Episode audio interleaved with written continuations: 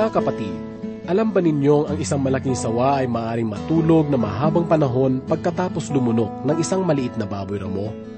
Nakaranas na ba kayong matulog sa buong maghapon? Di ba't pagkatapos niyon ay nararamdaman mo ikaw ay tinatamad?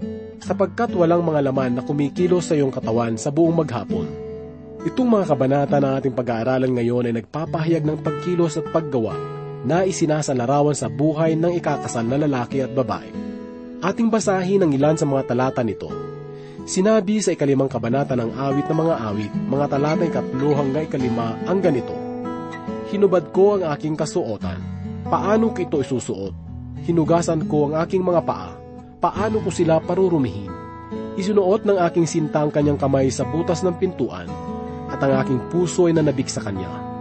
Ako'y bumangon upang pagbuksan ang aking sinta, at sa aking mga kamay tumulo ang mira, at sa aking daliri ang lusaw na mira sa mga hawakan ng trangka. Ilan lamang ito sa mga talata na ating pag-aaralan na makakatulong sa ating pangaraw-araw na pamumuhay. Kaya't ating ihanda ang ating mga puso sa pakikinig ng salita ng Diyos na magmumula sa aklat ng awit na mga awit mula sa ikaapat na kabanata, unang talata hanggang sa ikalimang kabanata, ikalimang talata. Nayati sa inyo ng inyong lingkod na walang iba kundi si Pastor Rufino de la Peret. Dito lamang po sa ating programang Ang Paglalakbay.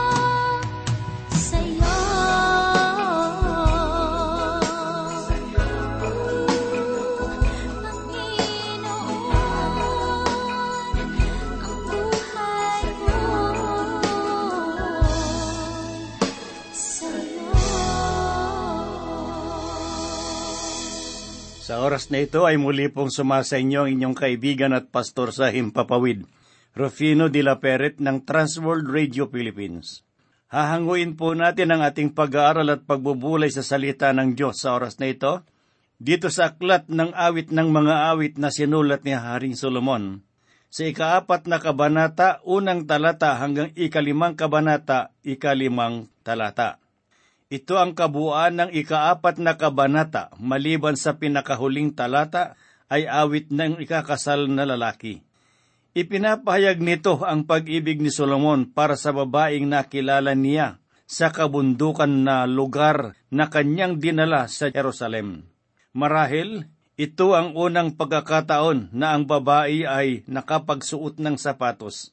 Siya ngayon ay nagsusuot na ng magagandang kasuotan at umuupo sa tabi ni Haring Solomon. Siya ay nagagalak sa mga pangyayaring ito. Habang binabasa natin ang kabanatang ito, ay kailangan nating makita na ang Espiritu ng Diyos ay sinusubukang ipakita ang pag-ibig ni Kristo para sa atin. Yun ay naipahayag sa pamamagitan ng personal na pakikipag-ugnayan sa Kanya. Ipinapakita nito ang pag-ibig ni Kristo para sa Iglesia at ang kanyang pag-ibig sa mga mananampalataya. Ito ang awit ng pag-ibig ng ikakasal na lalaki o ang awit ng pag-ibig ni Heso Kristo. Napakaliwanag ang kanyang tinukoy na ang iglesia ay sinabi niya, Ikaw ay totoong maganda sinta ko, walang kapintasan sa iyo. Na makikita sa kapitong talata at ito ay si Kristo na nagpapahayag sa iglesia sa bawat mananampalataya. Siya ay nangungusap sa iyo at sa akin. Iyon ba ay nangangahulugang tayo ay dapat maging perpekto o ganap? Sa Epeso, sinabi ni Apostol Pablo, gaya ni Kristo na nagmamahal sa iglesia at ibinibigay ang kanyang sarili alang-alang sa kanya upang kanyang pakabanalin siya na nililinis sa pamamagitan ng paghuhugas ng tubig sa salita. Ito po ay matutagpuan natin sa ikalimang kabanata ng Epeso, talatang dalawampu at lima at dalawampu at hanim.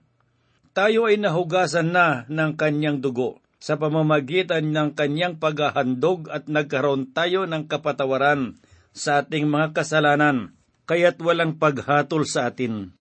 Ngunit pababanalin tayo at lilinisin sa pamamagitan ng kanyang mga salita.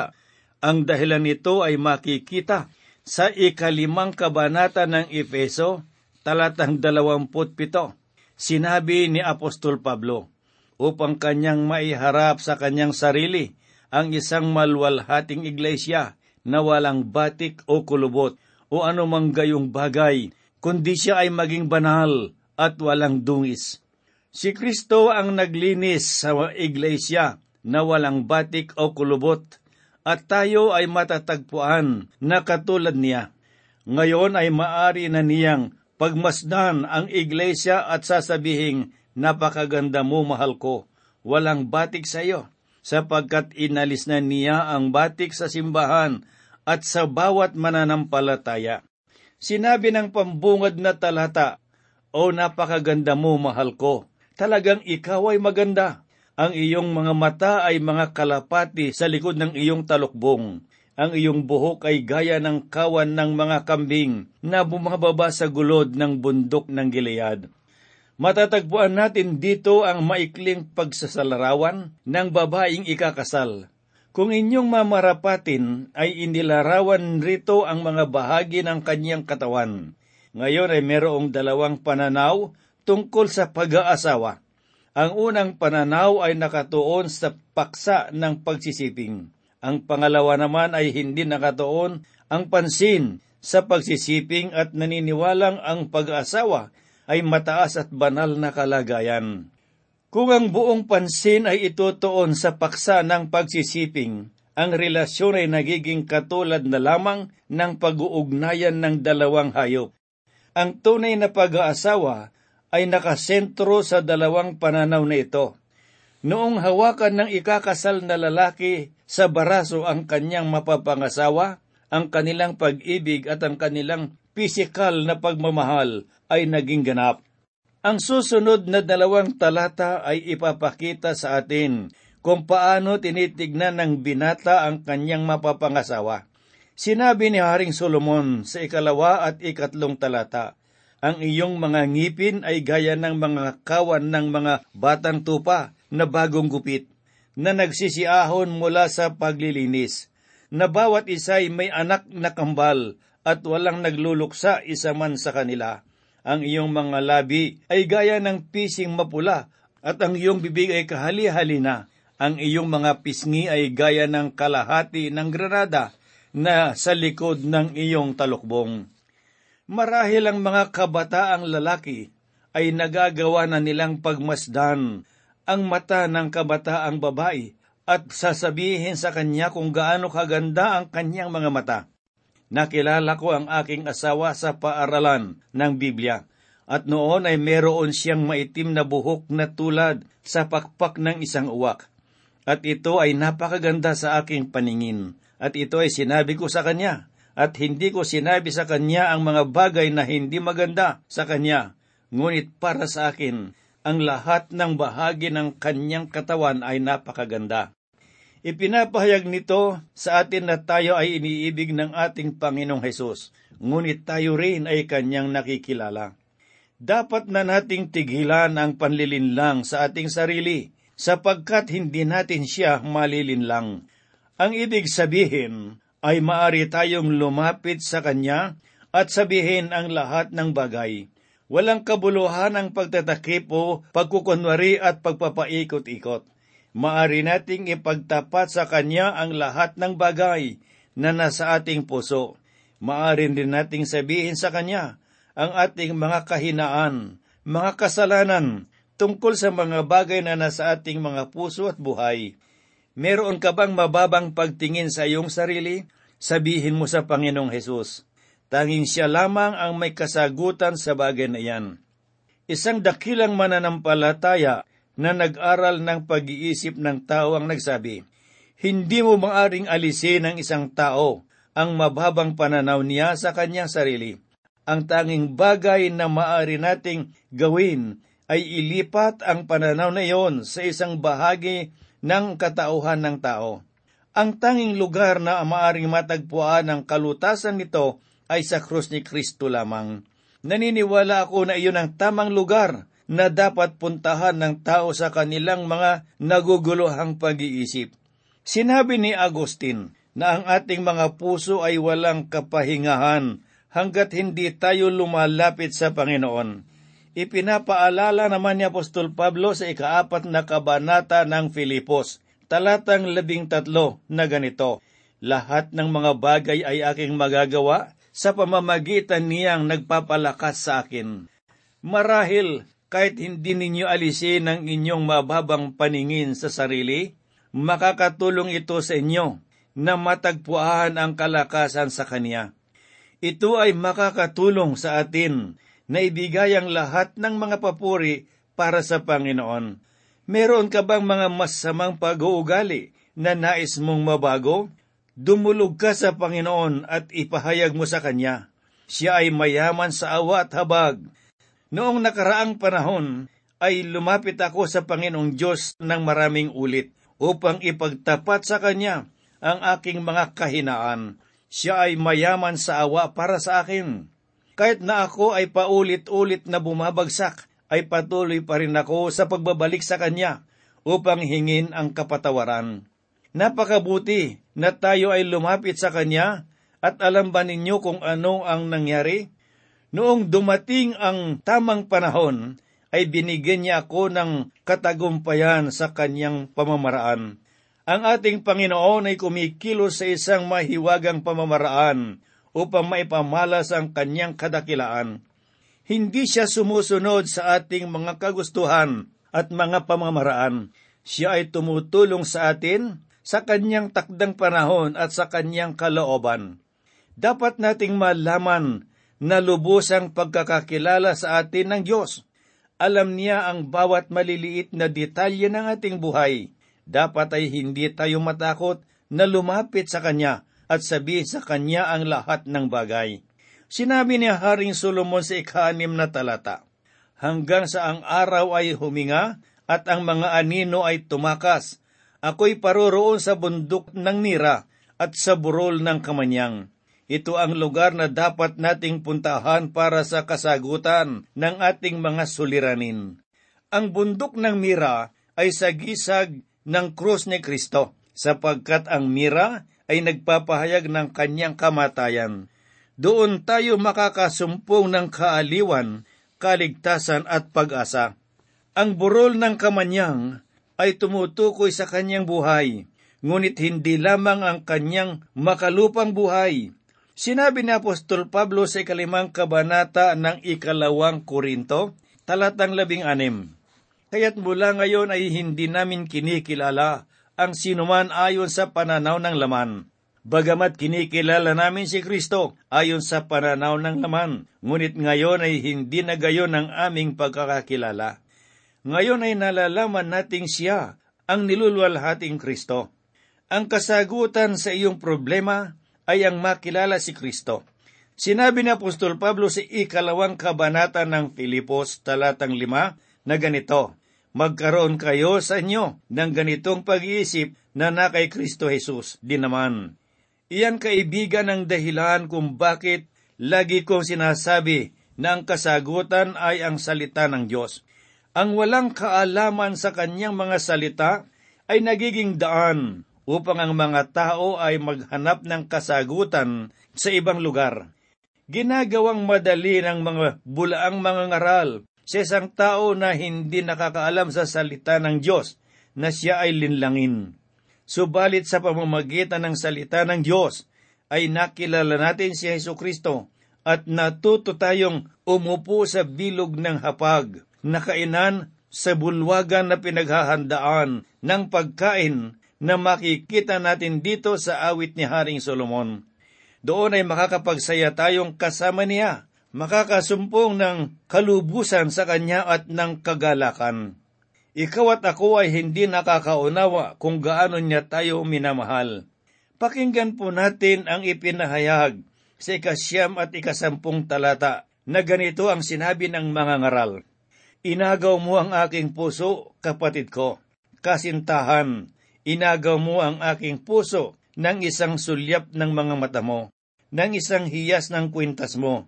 Napakatamis ng iyong pag-ibig, kapatid ko, kasintahan ko, higit na mainam ang iyong pagsinta kaysa alak, at ang amoy ng iyong mga langis kaysa anumang pabango. Ang ikakasal na lalaki ay nagsalita tungkol sa kanyang mapapangasawa, na tulad ni Heso Kristo na nagsasalita tungkol sa mga mananampalataya na nasa kanya. Ganito niya tayo kamahal ngayon. Tanging ang Espiritu ng Diyos ang maaring magpaganap ng pag-ibig nito sa atin. May mga tao na sumusulat ng mga kasabihan at pagkatapos ay ipinapaskil nila ito sa unahan ng kanilang mga sasakyan at nagpapaikot-ikot sa buong bayan.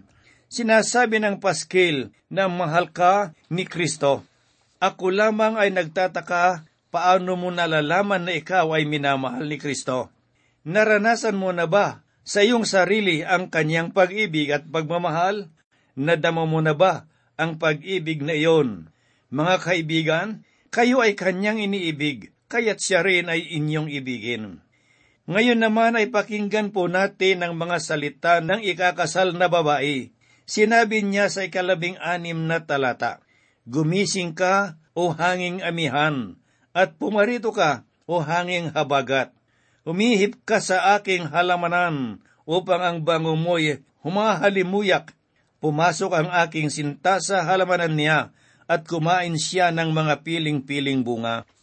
Naalala pa ba ninyo kung paano tinuturuan ng Panginoon ang kanyang mga lagad sa taas ng silid? Matatagpuan po natin ito sa ikalabing tatlong hanggang ikalabing pitong kabanata ng Juan.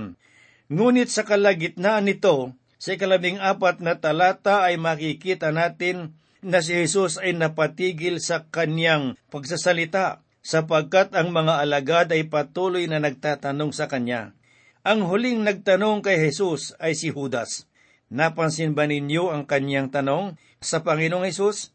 Basahin po natin sa ikalabing apat na kabanata ng Juan, talatang dalawamput dalawa na ganito ang sinabi ni Judas. Si Judas Iscariote ang nagsabi sa kanya, Panginoon, paano mong ihahayag ang iyong sarili sa amin at hindi sa sanglibutan? Sinasabi lamang niya, Panginoon, napakabuting mamalagi rito. Ipinapahayag mo ang mga dakilang katotohanan tungkol sa iyong sarili Ngunit papaano naman ang mga taong nasa sanlibutan? Ngayon ay tinatanggap na ng ikakasal na babae ang mensahe. Sinabi, O hanging amihan, ang hanging amihan ay malamig at maaaring ginawin ang babae sa lamig nito. Subalit sinabi, na gumising ka o hanging amihan, sapagkat ayaw niyang mapunta ang bango at halimuyak nito sa iba at sila ang maging masaya. Ang lamig ay katulad din ng init na kailangan upang magkaroon ng magandang bunga ang mga punong namumunga. Kinakailangan ng lamig upang lumabas ang lasa ng ubas. Ang ilan ay matatagpuan po natin sa kabundukan sa lalawigan ng Benguet. Tulad din ito sa aming mga buhay. Kailangan natin ang hanging amihan ng mga pagsubok at problema ang mga bagay na nagpapabaluktot sa atin ay ang mga karanasan na siyang lubos upang makapamunga ng mga mapayapang bunga ng katuwiran. Kung ang lahat ng mga bagay ay madali, malambot at maganda sa ating buhay, mawawalan ito ng lasa. Kakaunti lamang sa kanila ang makapagpapaligaya sa Diyos. Kaya't dapat lamang na magkaroon ng hanging amihan at hanging habagat.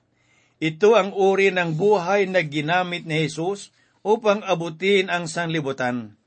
Hindi niya kinalimutan ang sanglibutan. Sinabi ng babae, Pumasok ang aking sinta sa halamanan niya at kumain siya ng mga piling-piling bunga.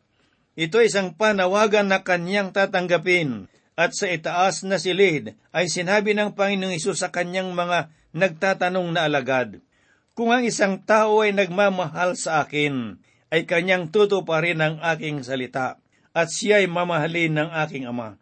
At kami lalapit sa kanya, at kami gagawa ng tahanang kasama niya. Makikita natin iyan sa ika-labing apat na kabanata ng Juan, talatang dalawampu at tatlo.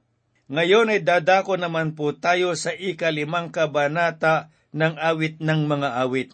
Sinabi ni Haring Solomon sa ikalimang kabanata, ikalawang talata ang ganito, Ako'y nakatulog, ngunit ang aking puso ay gising. Makinig. Ang aking sinta ay tumutuktok. Pagbuksan mo ako, kapatid ko. Sinta ko, kalapati ko, ang aking walang kapintasan, sapagkat ang aking ulo ay basa ng hamog, ang bungkus ng aking buhok ng mga patak ng gabi. Ngayon naman ay ang babaeng ikakasal na ang nagsalita. Sinabi niya na ang kanyang puso ay gising. Siya ay laging gising at nagmamasid sa kanya. Sinasabi sa talata na makinig. Ang aking sinta ay tumutuktok. Siya ay abala kung bakit habang ang babae ay natutulog sa higaan. Ang minsaheng ito ay dapat na marinig ngayon ng iglesia. Ang bawat mananampalataya ay dapat marinig ang pahayag na ito. Tayo ay bumangon sa ating mga higaan at maging abala para sa gawain ng Panginoon. Kung ang Panginoon ay nagbibigay sa atin ng kalusugan, magsimula tayong lumabas at maglingkod sa Kanya. Ipinapahayag naman sa ikatlong talata ang ganito, Hinubad ko ang aking kasuotan, paano ko ito isusuot? Hinugasan ko ang aking mga paa, papaano ko sila parurumihin? Ngayon ay nagsisimula na siyang mga tuwiran. Siya ay nakahiga na, nahugasan na niya ang kanyang mga paa, at ayaw na niyang bumaba ng higaan sapagkat marurumihan ang kanyang mga paa. Sinabi niya sa ikaapat na talata, Isinuot ng aking sinta ang kanyang kamay sa butas ng pintuan, at ang aking puso ay nananabik sa kanya. Ipinapahayag lamang niya na ang kanyang damdamin ay nagising para sa kanya. Ang ikalimang talata ay ganito po naman ang sinasabi, Ako'y bumangon upang pagbuksan ang aking sinta, at sa aking mga kamay ay tumulo ang mira, at sa aking mga daliri ang lusaw na mira sa mga hawakan ng trangka. Ang pinagmulan nito ay magandang kaugalian sa kanilang panahon. Kapag ang isang lalaki ay umiibig sa isang babae at nais niyang ipahayag ang kanyang pagmamahal, ay pumupunta siya sa kanyang tahanan at magiiwan siya ng halimuyak. Ang pagkakabuo sa pintuan ay may nakalaan na butas upang ang isang kamay ay makapasok at mabuksan ang pinto kung ito ay nakasara mula sa loob at ganito ang tagpo sa pagkakataong ito. Nang wala pang sagot ang natutulog na babae, ang lalaki ay naglagay ng mira sa gilid ng hawakan ng pinto upang malaman niya na siya ay nanggaling doon. Noong ang babae ay magising at lumapit sa pintuan, ang mabangong halimuyak ay nalipat sa kanyang mga daliri. Iniwan ng lalaki ang tamis ng kanyang presensya. Ang babaeng ikakasal ay larawan ng iglesia ngayon. Ang iglesia ay hindi nalalayo sa tahanan. May ilang tao ang naalis sa anino ng iglesia. Ang iba ay hindi man lang nakakatungtong sa mga hagdanan ng simbahan, kaya't ang naging bunga nito ay nawala ang kanilang ugnayan sa Panginoong Hesus. Sa katunayan, ay isa ito sa mga maliliit na asong gubat na sumisira sa mga puno ng ubas. Mawawala ang ating pakikipag-ugnayan sa Kanya kung tayo ay lumalabas sa kalooban ng Diyos. Ito ang ibig sabihin na huwag ninyong patayin ang ningas ng Espiritu. Makikita po natin ito sa ikalimang kabanata ng unang Tesalonika, talatang labing siyam. Ang pagpatay sa ningas ng Espiritu ay ang paglabag natin sa mga kautusan at pagsuway sa kanyang mga kalooban. Marahil ay kailangan na nating bumangon mula sa ating mga higaan at magsimulang humayo para sa gawain ng Diyos at matatagpuan natin ang tamis ng kanyang presensya sa hawakan ng ating mga pintuan. Mararanasan po natin ang matinyas na pakikipag-ugnayan sa Panginoong Diyos kung tayo ay magpupuri at sasamba at maglilingkod sa Kanya.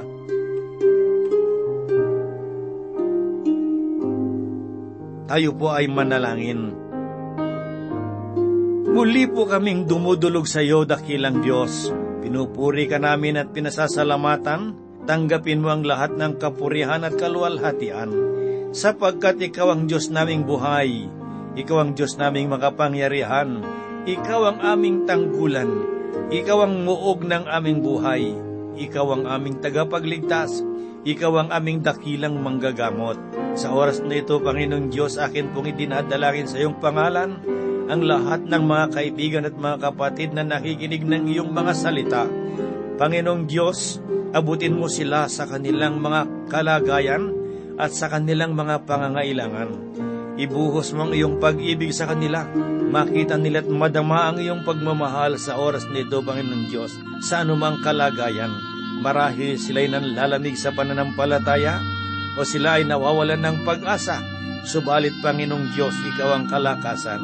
Kami po ay umaasa at nananalig na ang lahat ay tutuparin mo at gagawin sang ayon sa iyong kalooban. Hinihiling po namin ang lahat sa iyong banal na pangalan. Amen. Naglalaro sa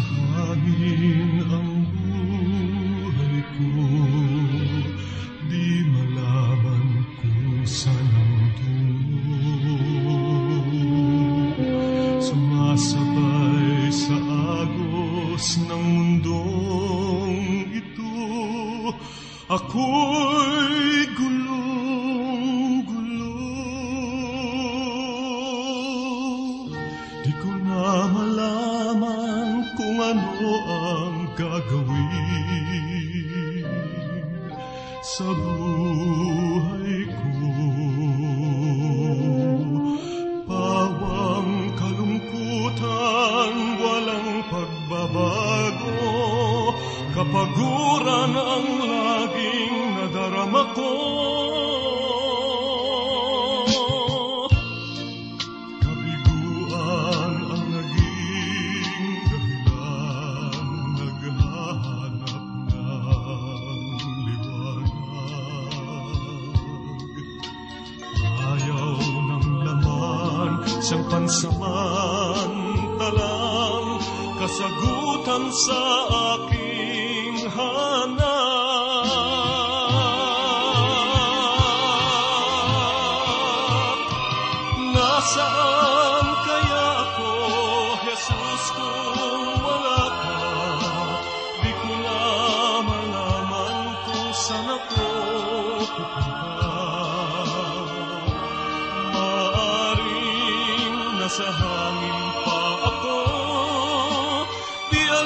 alam